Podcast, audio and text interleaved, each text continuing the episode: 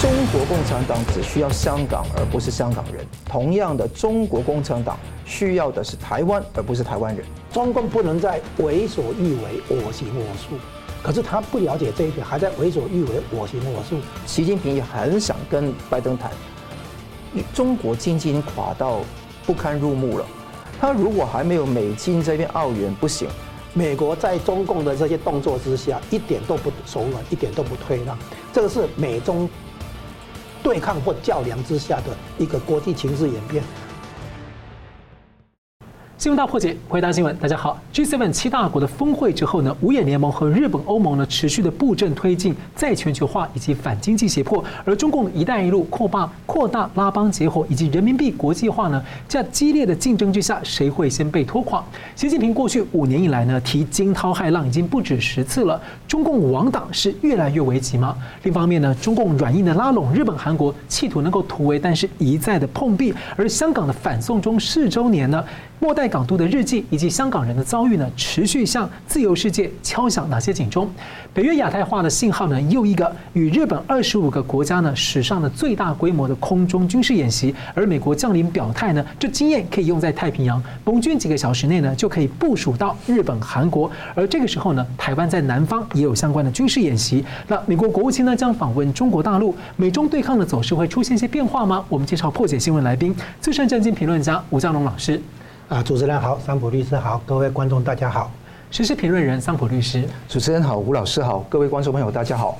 而外媒引述消息啊，美国国务卿布林肯呢，最快在十八号会访问中国大陆，而十一号呢，中华外交中华民国的外交部证实，外长吴钊燮六月中旬要访问欧洲捷克啊，那还传出可能走访欧盟总部的布鲁塞尔，有可能出现一个外交突破。那么在布林肯访问中国前夕呢，华尔街日报在八日爆料这个。中共呢要在古巴设置监听站，而英国的《泰晤士报》十号报道，武汉科学家多年前呢就和企图要做生物武器的共军在合作，在疫情爆发之前的不久就制造出了病毒突变体，但是呢却发生了外泄。所以我想请教这个桑普，你怎么看目前的美中格局？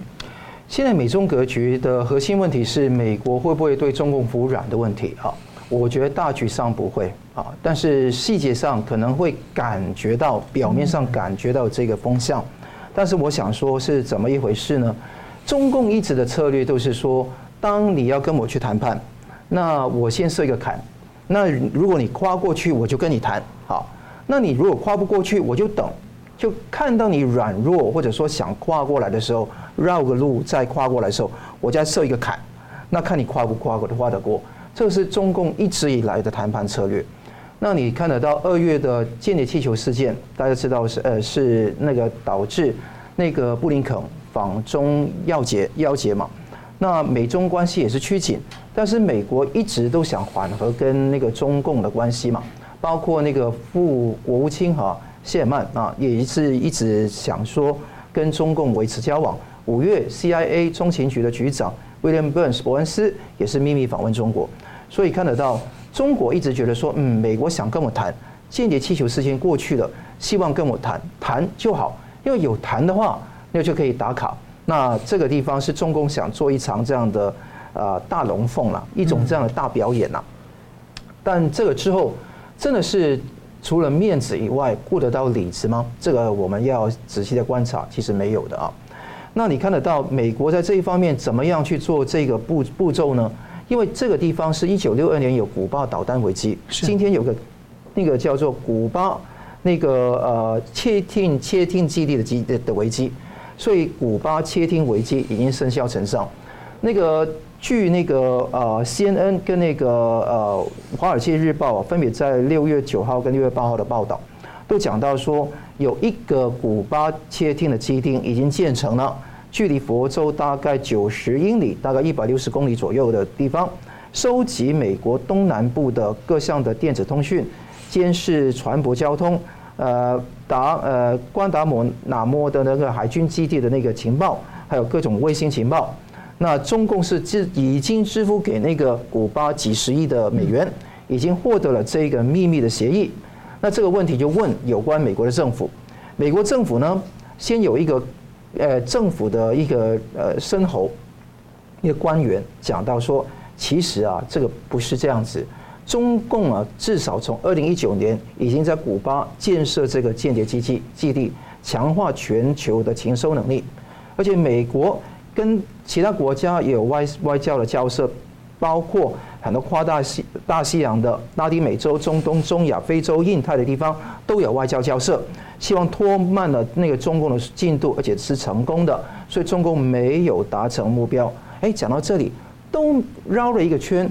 都没有讲说是不是已经有个基地在那个地方，他只是说他没有完全达成我的目标，我拖慢了他的速度。好，之后有那个国安会的那个发言人科比说：“哎，你那个那个有关 CNN 跟那个华尔街日报的报道不准确，他没有说不正确哦，英文是 is not accurate，他并没有说否认这件事情，他说不准确，但没有说哪个地方不准确。”之后国防部的发言人那个呃赖德也说不予置评。甚至说 no comment，不予置评。他说美国还是有能力履行承诺，去防卫包括大大呃太平洋地区所有国家的能力。那这个地方你看下来，我看得到是美国基本上没有否认。那这个事情既然在，问题就这个地方了。你既然被揭发出来，我是有一个叫阴谋论了，是不是有中共的一些人在那些左派媒体，包括 CNN，包括那个华华尔街日报。放这个消息出来，来测试美国是不是服软，这个就是一个中共对美国的测试。那美国想真的想跨过这个坎，真的想跟中共见面，那中共当然是笑嘻嘻的迎接你嘛。好，但是问题是你真的美国要这样做法是整个棋局的一部分，因为整个棋局的重点是在于说我给你面子，但是我要你里子，里子是什么？就是你军事。跟情报能力的削弱，那今天这个中共有没有建成这个古巴窃听基地？可能有，但美国有没有办法去防卫？这个是很重要。其实我觉得说，我也非常这个了解很多的共和党的议员，包括 Carlos Gimenez，他们呢，就因为他们是佛罗里达州最南部有个 Florida Keys 那个地方是最接近那个加勒比海跟那个古巴的。他们是觉得这个地方也既可以当网工的用途，也可以情收的用途。美国一定要阻止，但我相信，我也希望美国政府能够拿出更多的情报出来，证实这个东西是不威胁到美国，来让美国的国家利益受到保护。同时，这个访问你也知道，美国的印印桥印马那个真的印打东西，非常的那个还是非常的厉害的。比方说，北约哈也是一个非常大的联合空中的操演。叫做空中卫士那个二三，是以德国为首，在荷兰、在捷克上空十天，二十五个国家参与，是北约史上最大规模的一个军演。这个大规模的军演动用了一万个士兵跟两百五十架的不军机在那边做，而且不只是北约二十三国，还有日本，还有瑞典。这一次不得了，美国出动了 B1 的那个战斗的轰炸机，F 三十五的立中的飞机，哈。而且有远程致命的无人机在那个地方，所以是非常先进的武器。这一次的行动叫空中卫士二三，是继以前的那个叫做波罗的海行动二零二三，也是新的一轮的东西。所以美国一定一定没有服软，而且这个是摆明是向之前中俄在六月六号日本海跟东海的那个第六次的那个联合军演去示威的。那这个地方也看得到中俄出动的军器非常旧，非常少。但北约非常多，这个是校正。那这个校正，他希望一方面校正。那拜登政府的想法是在那个真正的政策里面，他当白脸；军事方面，他当黑脸，用这个方式来处理问题。那习近平也很想跟拜登谈。中国经济已经垮到不堪入目了，他如果还没有美金这边澳元不行。你看看华尔街的集团，我上次讲过，花旗银行的总裁，还有摩根大通的，先后都到美国去访问了。那拿钱，但是呢，那中国一直对于那些尽职调查公司、国际智商公司公司，包括凯盛荣英、包括德勤、包括贝恩这些公司，非常大的打压。那美国要不要解这个锁呢？我觉得是需要的，但是美国现在还没有到跟中共撕破脸的地步。所以现在还在加把劲，把古巴那个窃听基地危机压下来，压下来才好把这个美中的握手的地方推进。但你知道握手千万不要大喜过望，以为这个美国已经服软。但是我们当然要警惕，这美国跟很多有一些基辛级基辛级主义者不要重启所谓的杰出主义，因为这个是从尼克森到现在一个错误的道路，我们要警惕提醒，但是也不用忧怀丧志。嗯，是。那我们继续看到那个 G7 峰会结束之后呢，中共呢随即制裁了一个报复制裁了美商的美光哦。那布林肯访问中国之前呢，《华尔街日报》包括还报道，中国呢在美国商品进口中的占比呢已经是百分之十五点四，是二零零六年以来的最低点啊。那二零一七到二零一八占比还有百分之二十二哦。那经过川普政府努力以来呢，持续的降低对中国商品的依赖。所以我想请教一下吴老师怎么观察？美国跟中国这样一个经济关系的情况，现实的经济情况下啊，美方的一个对抗策略，它怎么持续往前推进？我们观察美中关系，观察中国经济的话，一定要了解，对中共来讲，它的政治是无所不在，所以没有单纯的经济问题或金融问题或财政问题，而是哈都要跟政治的动动动向哈连起来看。现在看到《华尔街日报》在六月八号两则报道，一个是讲古巴。啊，中共在古巴有监听站哈，窃听站。另外一个就是说，中国在美国的进口比重已经从之前的百分之二十二降到百分之十五点四，所以呢，可以说美国对来自中国的商品的这个依赖度在下降。这些表面的新闻啊，其实都有关系。我们先讲一下啊，就是有关古巴监听站这个事情，其实这个事情，《华尔街日报》说它的消息来源是美国官员提供的。也就是说，美国政府为什么这个时候提这个爆这个料？因为这个监听站不是今年的事情，嗯，二零一九年已经有了，也就是说三四年前已经有了。所以为什么这个时候把它丢出来？这个很像是，诶，我们考虑到间谍气球事件的时候，哦，那个时候因为拜登不想让布林肯去中国访问，所以呢，把这个间谍气球哈，让它变成好像。民情激愤哈，大家认为说中共对美国这样的一个主权的入侵，那国务卿还去北京访问什么，对不对？所以就以这个做理由，好，然后以间谍气球事件啊取消布林肯去北京访问。那个时候，那现在一样，原来拜登政府并不想把很多事情摊开，这个古巴设监听站收集情报这个事情是早就有的事情，不是新闻，但是这个时候把它抖出来。啊，因为这个事情对美国来讲，跟间谍气球一样是可控的风险。为什么？因为它跟那个古巴危机不一样。古巴危机是苏联在古巴有军事基地，飞弹发射到美国领土，这个只是情报监听。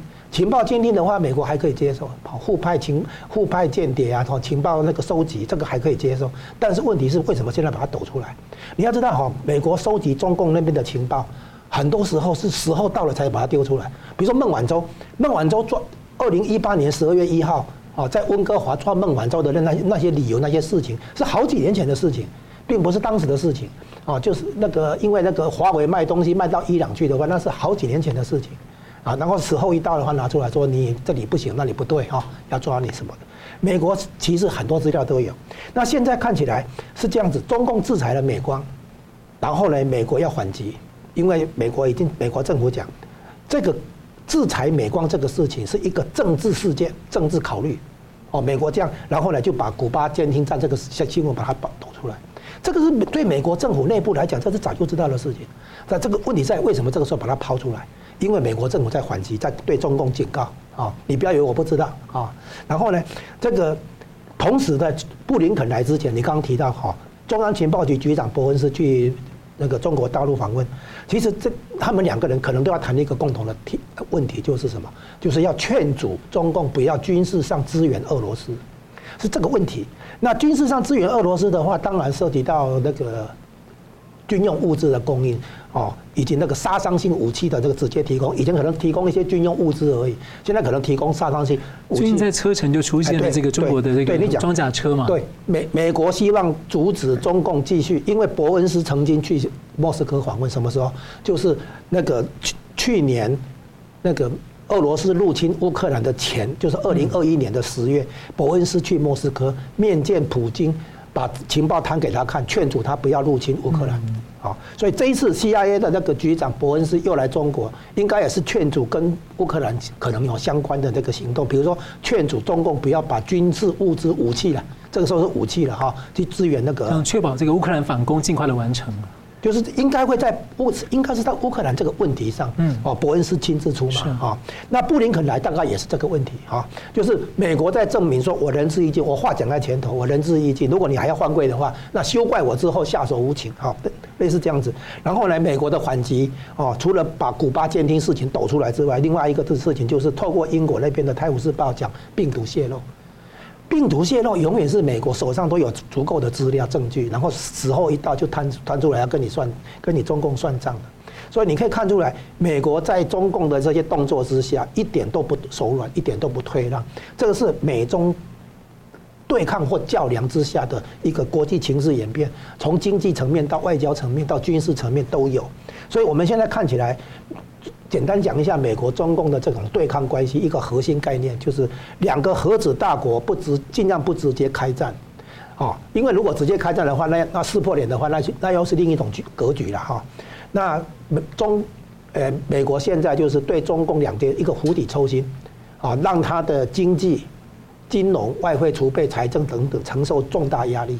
那这一次古巴会答应让中共设监听站，是因为二十大之后，古巴领导人。去中国访问见习近平，习近平很高兴的说：“你你是二十大之后第一个来访的外国领导人。”然后呢，他说：“哎，古巴说他缺钱啊，那跟中共要了一些外汇上的那个好那个那个资源，然后呢，条件就是中国在古巴啊继续设设置情报收集的这些监听站啊，什么什么这样子。”嗯，是有可能。哎，对，所以因为古巴缺外汇。其中有一个又重要原因是疫情之后观光的人潮锐减，嗯，那古巴的那个收入当然就受到影响，所以呢，很多时候经济金融的层面会延伸到外交军事层面啊，还有情报收集这些。那所以第一个，美国的那个对中国的话是釜底抽薪，从经济上限制你、制约你，技术的取得制约你这样子。然后呢，再来一个就是呢，那个让中共那个消耗它的外汇储备啊。像他的那个很多，包括“一带一路”里面哈，很多的那个建设哈都是浪费啊、消耗。那所以呢，美国让中共到受困于内部的经济、财政、金融这些啊，到就业出问题哈，对不对哈？那让中共因为内部的问题疲于奔命，而且内部也容易追究责任，引爆权力斗争。所以美国其实对中共哈立场非常坚定，然后呢，这个手段哈算是。拳拳到肉，表面上看要跟他对话、跟他对谈，那其实中共也已经经历也也也够了，就是说已经看透了美国的那个做法，就是我一面打你，一面要跟你谈。所以真正在谈谈打打的是美国对中共啊，那以前是中共对别人谈谈打打，对不对？那现在是美国跟他一面打他，一面要跟他对话。所以中共发现不是这么回事，因为美国人，比如说国防部长见面的时候，美国的国防部长是在对中共国防部长啊这个训话一样。就是要他传话传回去的，不是在跟他讨论的。所以呢，那个其他外交部部门的那个官员也是这样子。所以美国是一面对抗，一面对话，哈，然后做到仁至义尽，然后手段是釜底抽薪，从经济、技术、金融、财政各方面先抽你那个这个抽你银根哈，抽抽你的那个那个底底气哈。然后到最后呢，你时间一拖久的话，你就没有力气在国际上啊兴风作浪。你现在哈去古巴啦，去伊朗啦，去俄罗斯啦，哦，还是去中东沙乌地阿拉伯，你中中共在国际上搞来搞去，对不？都是消耗啊。那美国呢，就是步步的那个包围你，勒紧你。所以看起来情况，目前的美中对抗情况是这个样的。嗯，是感谢。我们休息一下，等会来看呢。反送中运动四周年，香港的情况究竟如何？又对世界敲响了怎样的警钟？另外呢，中共的一带一路跟人民币国际化呢，会因此反而拖垮中共自己吗？休息一下，马上回来。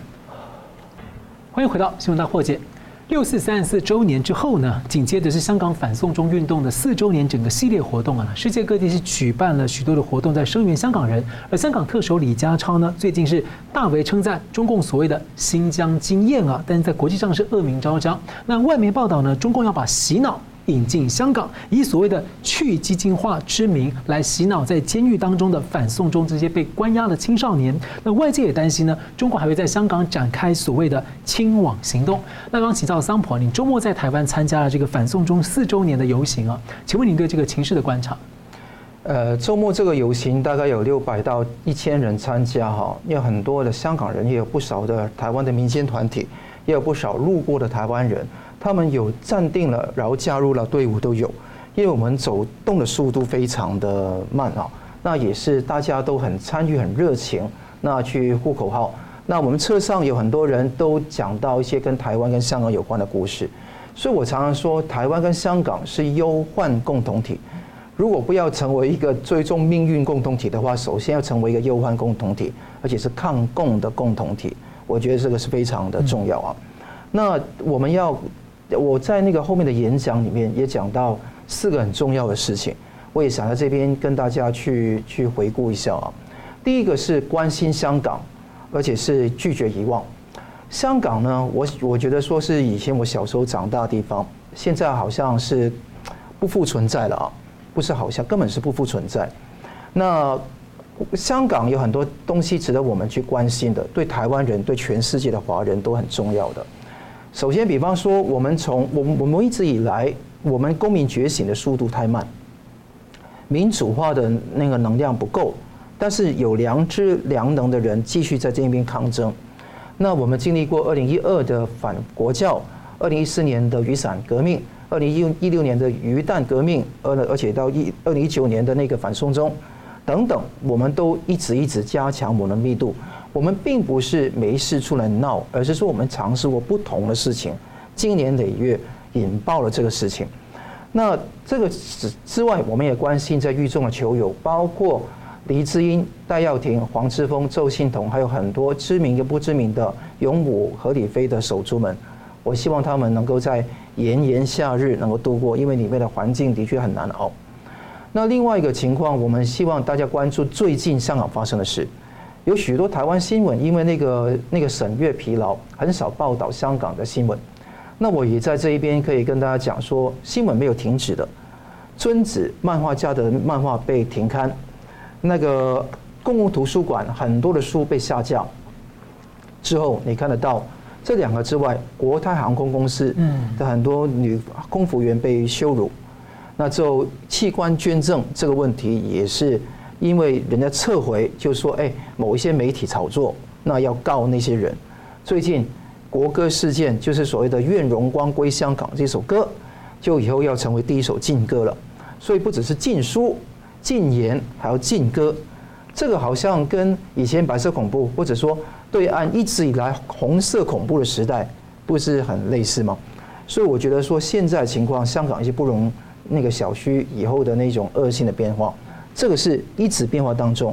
但你看到香港人没有真的堕落。我一直比较现在的香港跟在一九八九年六四之后的中国的情况是有本质上的分别的。一九八九年之后的是一个非常大的冲击。如果在我有生以来有两个事情是最大最大的影响的，那美国跟中国断交，呃，跟中华民国断交，跟中华人民共和国建交，这个是历史上最重要的一件事情啊！大家不要小觑，不要以为冷战结束才是，冷战从来没有真正的结束，真正的问题是那个地方是美国错误政策的开始，对中共的宽容的开始，走到最近几年才开始改弦易辙。你想想看，这个是经历了多少事情，也不可能在五年、六年之内完全把这个蛋拆除了。第二个事情是八九六四，八九六四是中国整个民心民情堕落的一个非常大的开始。八十年代我到中国去看到的中国人，跟现在我回去看到中国人，当然不能跟跟讲全部了，他们民心的堕落是非常大的。八九六四，一切向前看是个分水岭。所以这两个事情，我觉得说是在心心目当中非常重要。所以我们能做的是什么？拒绝遗忘。米兰昆德拉讲过，人与政权的斗争，这是记忆跟遗忘的斗争。我们希望大家能够铭记。我们每一年都会举办这个活动。第二个事情是捍卫台湾，同甘共苦。台湾是有主权，中华民国是主权独立的国家。我们希望能够捍卫好这个地方，用我们的军队，用我们的国家的力量，连结同道，一起来做。我相信很多新来后到的香港人。无论是难民还是移民，他们都希望跟香港、跟台湾同甘共苦。我昨天积极问、积极问大家哈，这是不是大家如果当中共打来台湾，大家都会一起去抗战？大家都说对，所以我想这个是很重要的一个精神。第三个事情是反击渗透、同抗中共。全球有大概四十多个城市，呃，在这这几天都会纪念那个反送中四周年的活动，游行集会，甚至我们今天中午跟晚上都有在台北的那个快闪唱歌，这些地方我们都会一直在做下去。我们目的是什么？提醒台湾，提醒全世界，反击在我们国家里面出现的渗透活动。那这个地方，香港是一个无字的天书，也是从六七年那个叫做文革，当时六七暴动开始，当时制定一个政策，中共要白蚁政策，白色的蚂蚁要蛀食那个中呃香港的梁柱，从产官学媒体还有政党各方面。完全渗透他们的地方，他们叫掺沙子、挖墙脚，这一种事情你看得到，不只是收买而已，不只是用认知作战而已，而是用各种的方式来做这个灰色地带冲突。台湾真的要正视，而且要严惩共匪。那以前两蒋时代讲到匪谍就在你身边，希望大家要了解，不要不敌为友，也不要误友为敌，同抗中共非常重要。第四个东西，我们当然是有信心了。但我们讲到彭定康，彭定康有个名言呢，就是那个 “freedom invariably wins in the end”，自由必胜，毫无例外。这个地方是他对香港的祝福，也是对于我们基督教信、基督信仰一个非常重要的一个重要的一个呃那个信仰。所以，自由必胜，永怀希望。希望我们的 faith 跟我们的 hope 是在那个地方。我们的未来一定是乐观的。那我们在前途光明的时候，我们一定要知道说，自由迎向未来的情况，我们一定要走过幽谷。那我们走过很多的路，那我们相信台，我很感谢台湾能够给我跟很多人一个机会，可以畅所欲言。也希望这个呃香港灾难快点结束。但是我知道短期内是很难的。刚刚讲到新疆禁烟区进行化，监狱里面举头求友，一看都是习近平语录啊。香港监狱变成是跟中国监狱没有分别，而且清网行动不只是清网，只有可能封网，清网只是封网的开始，所以我觉得对香港情势我是短期内悲观，但希望大家怀抱希望跟信念，就会有乐观的前途。嗯，是感谢。我们接着看到美国的风险投资龙头红杉资本在六号宣布，它的业务呢要分拆为美欧、中国、印度和东南亚这三大块啊。那么香港的中环、中国大陆的上海市的空屋率快速的上升呢，也被解读是显示外资的撤离速度持续啊。那美国、欧洲方面呢提出了对中去风险化，但不脱钩，要降低对中国制造和经济的依赖。而另一方面呢，中共加速把主要的贸易对象从欧美也逐步的分向转到了俄罗斯、中亚。上合组织、“一带一路”国家也被解读，中共呢在进行一些脱钩。而另一方面呢，美国、日本、印度、欧洲跟 G7 国家都在加强援助外国或者居住基基础的设施计划，来对抗中共的一带一路。所以，我想请教吴老师，你怎么看哦？在美欧亚这自由阵营的这种债权和球化之下，中共它经营“一带一路”啊，扩大拉帮结伙，还有人民币国际化，这个竞争走下去的话，你可能看到什么样的可能趋势？首先，“一带一路”这个问题哈，哎，它引出两个。至少先引出两个，第一个就是人民币国际化。人民币国际化呢，比如说阿根廷啊，跟中国来一个货币互换，那央两个央行之间按照既定的条件啊，拿本国货币来做交易做互换，将来呢再把这些货币再换回来，啊，那交换的条件汇率多少、利率多少都是事先讲好。这个跟一般外汇交易并也不太一样啊，这是央行跟央行之间的一种货币互换协议这样子。好，结果呢？原来阿根廷啊，甚至于巴西差不多，就是他跟中国人民银行货币互换之后，把将拿到的人民币迅速在离岸人民币交易那个场地，比如说香港，换成美元，去还掉他的美元债务啊。因为人民币现在的那个利率已经比美国低，美国现在利率比较高啊。那所以呢，他借了那个他付人民币的利息。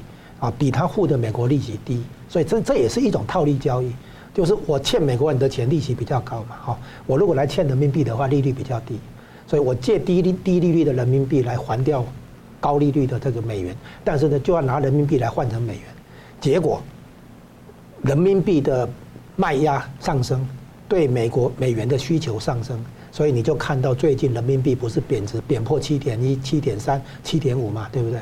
就是跟这个人民币国际化有关系，这是讽刺。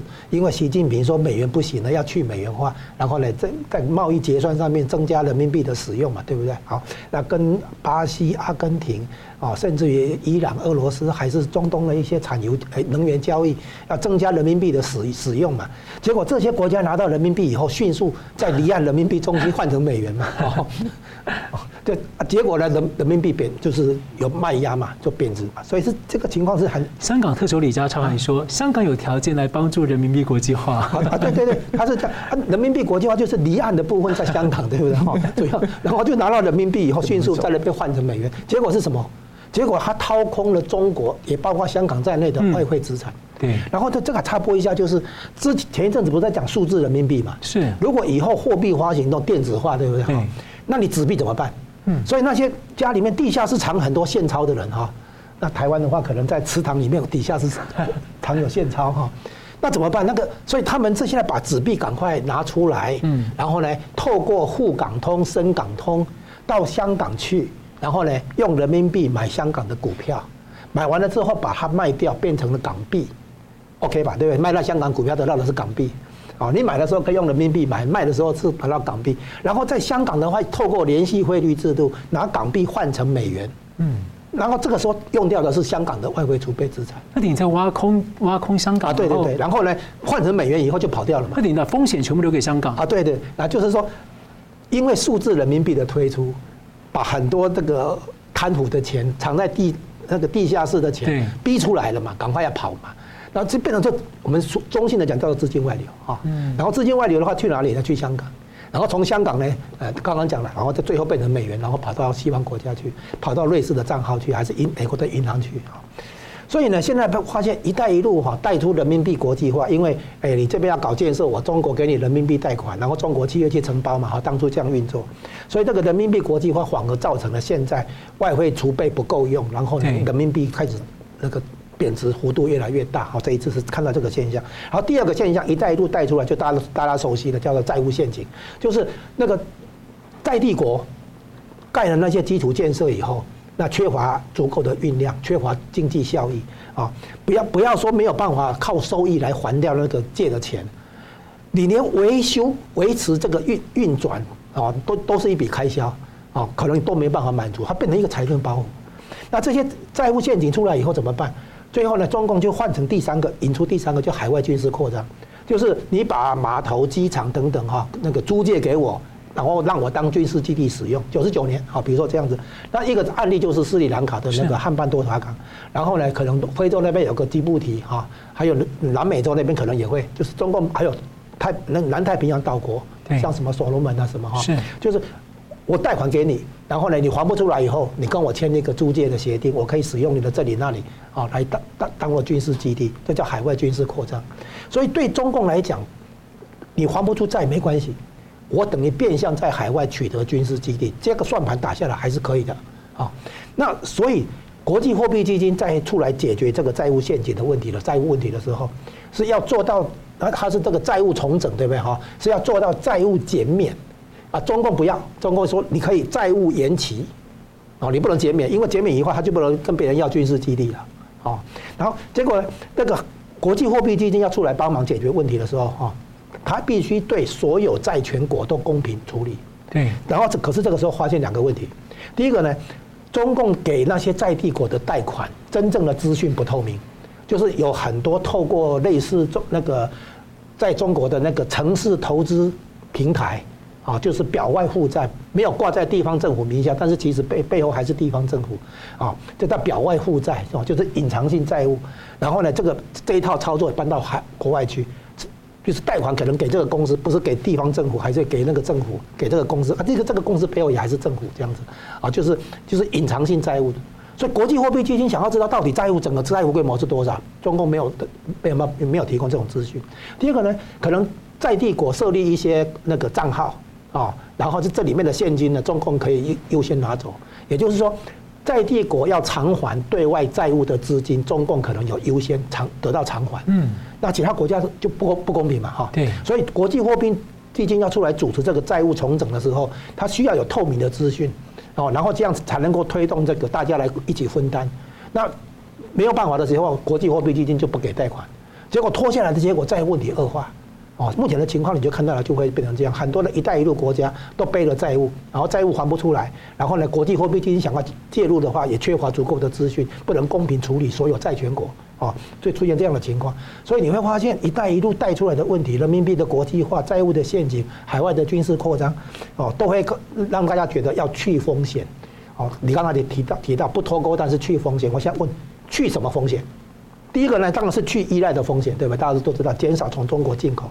可是真正的第二个，要去绥靖主义的风险，委屈之下的和平不叫和平，哦，大家要开始去掉这个心态。第三个要去掉逃难心态，好，以为说这里我不行，我我到别的地方去，我躲躲你可以吧？这种想法不对。所以最后的结论就是，对于这种中共的这些“一带一路”带出来的这些国际政治的操作、经济的操作，要勇于对抗，也就是要懂得反侵略跟反集权。反侵略才有和平，反集权才有自由。有了自由跟和平，才谈得上安全。有了安全做基础，你去追求经济利益，去追求经济发展，才有这个价值啊！所以整个图像是这样子。那老师，我请问一下，如果像这样这样激烈的竞争持续往下发展，中共这样持续做的话，它后续的话，它在经济上或者它政策上，会让自己陷入一个庞大陷阱吗？他自己目前就有庞庞大的那个财政压力跟债务压力，然后银行的暴雷哈，还要后面还有啊，一些现在我们看只看到一些小型的地区性的银银行，大概已经现金不够了嘛哈，不能让存户来提款。那其实呢，最后的话重点还是大型国有银行。那些大型国有银行如果也因为房地产的那个呆账烂尾楼背上了很多的那个呆账的话，那会后面会有金融问题或所谓的金融系统性风险。还在后面，现在光是一个财政，一个金融，啊，就已经让他那个忙翻了啊！这样，然后还大量的失业问题，年青年的那个失业危机啊，然后呢，这个很多中国自己的企业也在外流，比如说外流到其他东南亚国家来避开美国的关税等等。所以你可以看出来，目前美中共在经济的压力其实很庞大、很巨大，但是不管它表面上怎么样，那个，所以他现在所做的东西，你刚刚提到中中共也在搞脱钩啊。就是避免这个情况更恶化，所谓出现极端情况的情况下，那么它如何维持哈？所以它有所谓的那个靠内需嘛，内循环了哈。那其实内循环没办法了哈。所以他现在坦白讲啊，整个政府班底里面没有足够的财经团队嘛。他现在用的人都是属于政治取向的人嘛，所以他目前干脆把经济问题政治化，这就是我们现在看到的。所以“一带一路”可能他对他来说“一带一路”，但是有可能是一整条整条变成都是导火线了，就是联动内外联动，可能就爆炸了。嗯，好了，我们休息一下，回来看呢。反送中四周年的时候呢，这个末代港督的彭定康的香港日记呢，给世界什么样的警告？另外呢，五眼联盟跟日本、欧盟最近的行动反胁迫要如何解读呢？中共有哪些回招？我们休息一下，马上回来。欢迎回到新闻大破解。中英联合声明之后呢，末代港督彭定康啊，希望尽可能保护香港的一切，尝试加速被中共恐吓阻挡的改革。他任内呢，写下了日记来为历史负责。那彭定康呢，他多年来持续相当的关心香港、中国人权呢，最近也连线台湾，警告要汲取香港的经验呢，不要相信中共。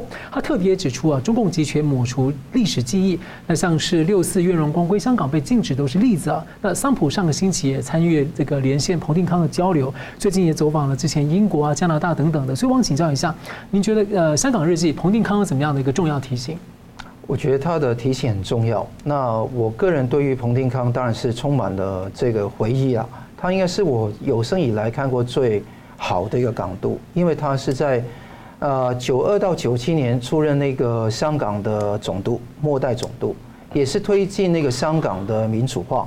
我们看到他今年七十九岁，还是非常精神。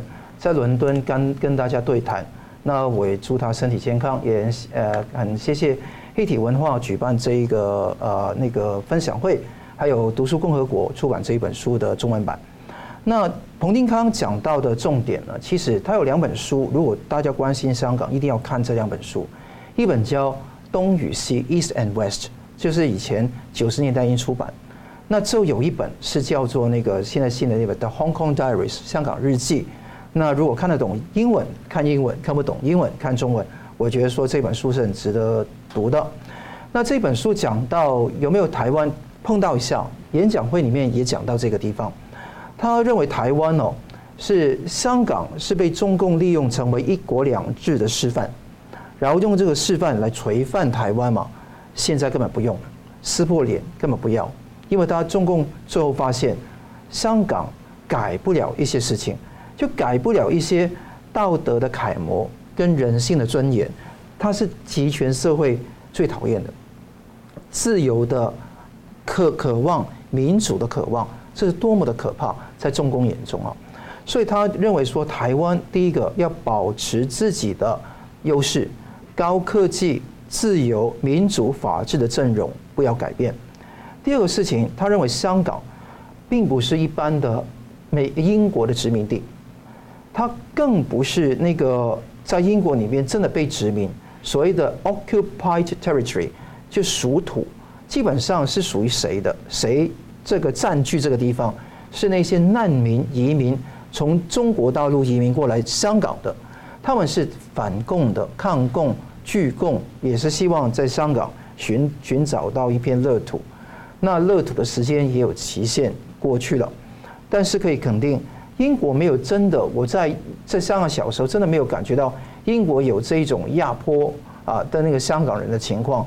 可能在我以前哦那一代，可能有贪污腐化的问题，但是在我这一代已经完全没有。所以我觉得说，真的，香港给了呃英国给了香港一个非常光荣的时刻。第三个是它区分中共跟中国人啊，我觉得这个地方很重要。那从国际的政治里面，也不可能把东西并在一起来看，否则就不能够聚焦去对抗中共这一点啊。那他也讲到第四点，他跟一个那个我在书里面他讲到一个跟那这个他演讲没有讲，书里面讲到一个对话是。他跟梅朵讲话，Rupert Murdoch，他那个引述哈，当时梅朵跟朱镕基的一番讲话。朱镕基问梅朵：“你是不是原先是澳洲人？”梅朵说：“是。”那朱镕基在问梅朵说：“你之后为了美国的那个经营权，是不是成为美国公民？”他说：“是。”那朱镕基笑笑的跟他跟他讲说：“如果为了中国的卫星电视电视的经营权，你有没有兴趣成为中国人？”那他就无言以对。那你看到这一些东西，就知道那个华尔街集团一直以来跟这个真的自由民主阵营的国家的价值观是有矛盾的，而且他一开始彭定康早就看得出来。彭定康试着跟那个朱镕基跟其他人讲 rule by law 跟 rule of law 的分别，他完全听不懂。rule by law 就是用法律来管制你，法律是管制工具；rule of law 就是法律就管制，包括管制那个管制者。所以你看得到。这个地方是完全是西方法治的那个思想观念秩序的问题，没有办法深入到基地里面。他提醒大家千万不要相信中共，这个地方是他非常提醒。中国共产党只需要香港，而不是香港人。同样的，中国共产党需要的是台湾，而不是台湾人。他所以，我们一定要不要以为说，哎，他们以为我们是同胞，一定会对我们好。其实完全没有这一回事。中共的本质就是如此。那中共标榜自己是 dictator，自己是独裁者，他是同时的 man of their words，就是他们会守信的。彭定康立即指出说，他是独裁者是对，但他绝对不守信，是一个不守信的独裁者，这个才最可怕。那所以你看得到，那个香港是一个自由的社会，这个独裁国家注定就是一个失败。但香港有东西文化的荟萃，他有他说中华文化里面的那些勤劳。企业家精神、自律跟个人的勇气，而且也有英师旧式的那种公共行政秩序跟制度，所以综合得非常好。中共最怕这一个，因为香港对他来讲就是一个耻辱，香港是一个照妖镜，照得到中共的不是，所以中共要 crush 香港的意意思也就这个地方。我问他一些尖锐的问题，包括那个 Rishi Sunak 政府，那是不是？这个地方啊，对于那个不 shut down 那个孔子学院，或者说对 Jimmy Lai 黎智英的那个那个研究不利，他是有威言，而且他有讲到，他有写信给有关外交部长，希望他能够做。同时，他也讲到一些更深入的例子，比方说，我问到香港人如果更开始抗共的意识更快能够展现出来，甚至争取他们自己主权的地方能够更快的展现出来。是不是更好呢？当然是 what if，当然是一个假设问题。那也讲到一中呃政策的问题怎么去看？他提到一点，其实这个地方是很少人去报道的。嗯，他说一直跟他辩驳说，英国因为跟中国有契约，所以不能支持香港独立。同样的，全世界也不可能现在支持台湾宣布独立嘛。但是他讲到一个地方，他跟香港的年轻人的沟通的时候，年轻人问到一句话，他说：“What if CCP topples？就是如果中共倒下来或者濒临崩溃的时候，是不是香港有大家对香港可以拥有自己的国家或者主权的看法也不一样？那他就说这个就很难说了。其实你想想看，当如果中共真的攻击台湾的时候，什么事情都可能改变。所以我认为说，为避免那个内战的那种情怀哦，给外国一个账目，所以我希望到时候有台湾有一个果断的看法，这个是我个人的观点。另外，他又讲到一个叫做那个 Tony Blair 的问题，他说马克思主义者很喜欢用经济决定政治来看问题。嗯，那他讲到布莱尔当时有句话说，中国加入 WTO 世贸，中国民主之路已经不可停止了。他说是错的。他也引述托克维尔讲到，中共王岐山当时非常喜欢这本书，因为里面讲到旧制度与大革命，讲到一个集权专制的政权开始改革的时候，就是他崩溃的时候，所以他吸取教训。同时也讲到肯南的长电报，一九四六年的，讲到集权跟专制、集权专制跟自由民主的政体，很多的观点是不可相容、不可调和的。所以这些想想法让我讲到这个港独一直以来他观念没有变，变的就是很多人希望跟这个专制政权妥协，就掉到那个陷阱里边。他希望从他的话语里面吸取养分，为台湾、为香港而奋斗。嗯，是感谢我们继续看到过去三十多年的全球化呢，因为中共呢被异化了啊，全球化被异化。那全球美国呢带头自由阵营在进行一个再全球化的过程呢，G7 建立了反胁迫平台之后，六月九号五眼联盟以及呢和积极争取加入第六眼的这个第六眼的日本啊联合声明抨击经济胁迫、强迫劳动，不点名，但大家都知道就是在针对中共了。那欧盟跟欧洲议会呢六日也达成了反胁迫措施的立法协议，预计在秋天实施。那相对的呢，欧洲有智库观察，中共呢也正在加强所谓的制裁、反制裁工具，而且还可能涉及金融的制裁措施。那看起来，中共啊现在从这个包围网里面呢，企图从日本跟韩国突破。在香格里拉会谈呢，面对日本跟韩国相对的示好啊，连提到钓鱼台也放软调子。软硬兼施下，中共驻韩大使呢在会见。韩国在野党的时候，在六月八号还公然说赌中国输的人一定后悔，还敦促首尔停止跟中方脱钩。那韩国方面呢是召见了中共的大使，强烈警告，批评干涉内政。所以我想请教的吴老师，你怎么看啊？自由阵营目前这种反胁迫的布阵呢，跟中共的对垒，再来就是中共这样想要从日韩突破，还还去跟在野党站在一起，这个公然的这个踩红线呢、你怎么看？好，你的问题分成两部分，一部分是欧洲那边反经济胁迫，第二个问题就是日韩这边啊的那个会不会成为突破口？哎，对。然后这个我们现在讲哈，那个欧洲这边那个所谓反经济、哎反制裁或者反经济的胁迫，啊，它是针对中共拿经济、拿贸易等等做武器啊，来比如说澳洲要求独立调查病毒来源，那中共就去胁迫嘛，哈，就是。哎，不买澳洲的牛肉、红酒、龙虾、煤炭等等，就是拿贸易来当做一种武器啊，作为这个制裁的工具是这样子。那么现在反经济胁迫、反制裁就变成说有经济的北约这样的概念，就是哪一个国家被中共这样胁迫，我们其他国家就去支援他，就变成说有一种经济领域的一个防卫机制一样哈，那是针对经济胁迫。那其实他在反经济胁迫的同时，他等于也在反战狼外交，啊，就是你们这种用胁迫的、用战狼的这种姿态在办外交、办那个在处理国际关系，啊，不管是经济关系还是政治关系，其实都不能接受。所以他在反经济胁迫建立这个平台的时候，其实背后也是在也是在反战狼战狼外交。那战狼外交的源头是在哪里？在习近平。你看现在是那个从法国大使那个卢沙野啊，这个还有其他人，你看到现在战狼外交的这种言论，其实他们以为啊，习老大喜欢看到这种表演，他们在做给习近平看的。所以战狼外交的源头还在习近平。那习近平为什么会这样？因为他提出两个观两个观点，第一个叫东升西降，第二个呢就是说那个要不断斗争。啊，你看习近平最近啊，在在很多场合都在讲这两件事情：东升西降跟这个不断斗争。那合起来就是战狼外交背后的基础所在啊。那所以呢，现在看起来欧洲就很有针对性的，针对中共用经济的。的一个胁迫，那为什么？因为中共在国际上的活动是用利益来拉拢、收买，叫做红色渗透。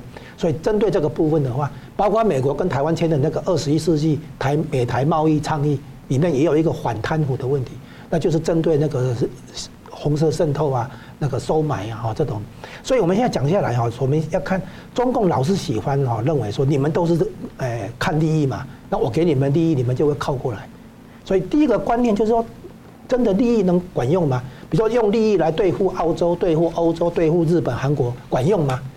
哦，中共一直以为我给你利益，你还你还不听我的吗？哦，是这种想法。而这个想法现在撞到墙壁了哈，就是说很多问题已经超出经济利益这样的盘算。哎，中共经济利益也不够了。好的，第二点就在中国自己的经济在下行，哦，外汇在流失。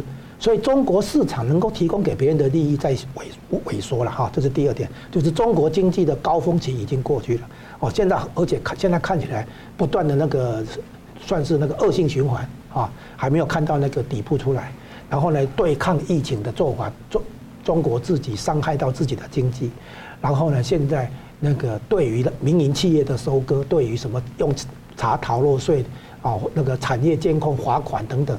用各种方式、不同的那种形式在变相加税，来应对他的财政压力。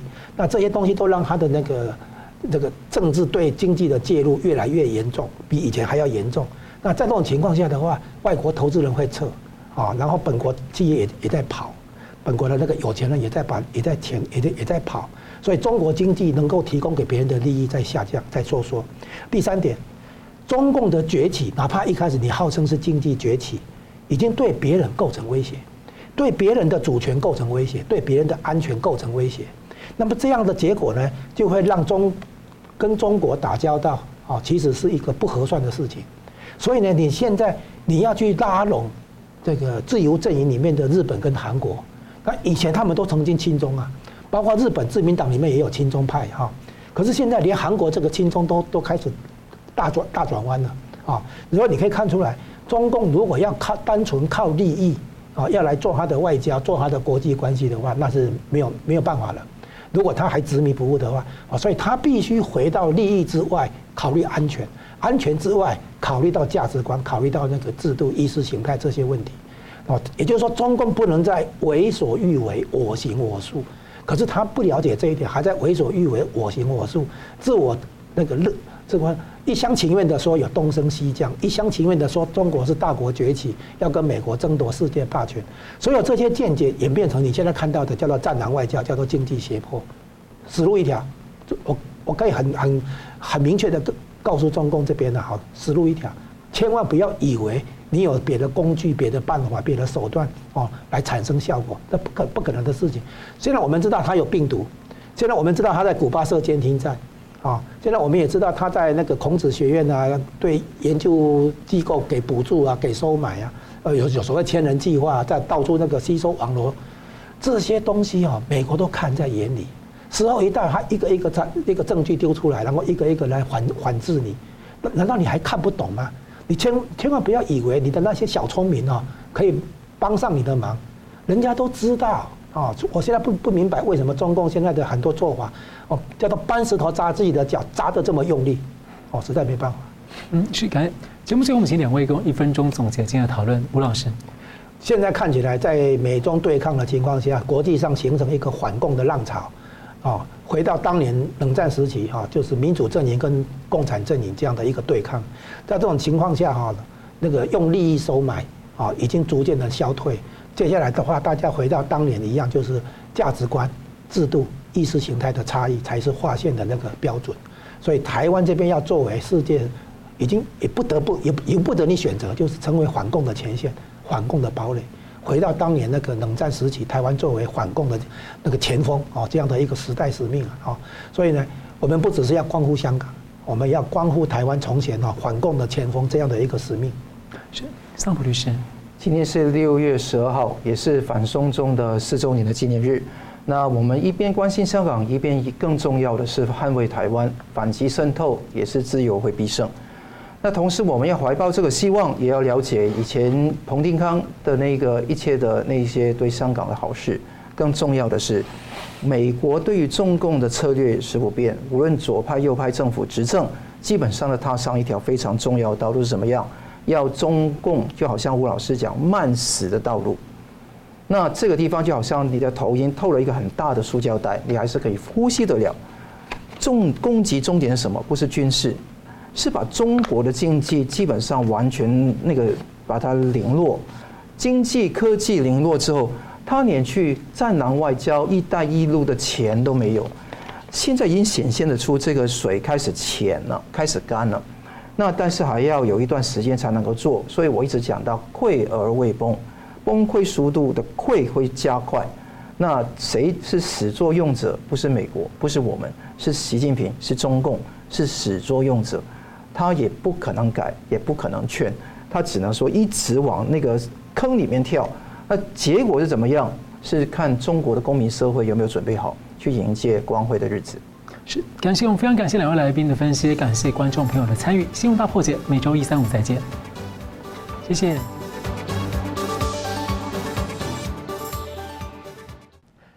如果您喜欢我们的节目呢，请留言、按赞、订阅、分享，并开启小铃铛。那么，感谢各位呢长期对我们的支持。新闻大破解团队呢将持续为您制作更优质的节目。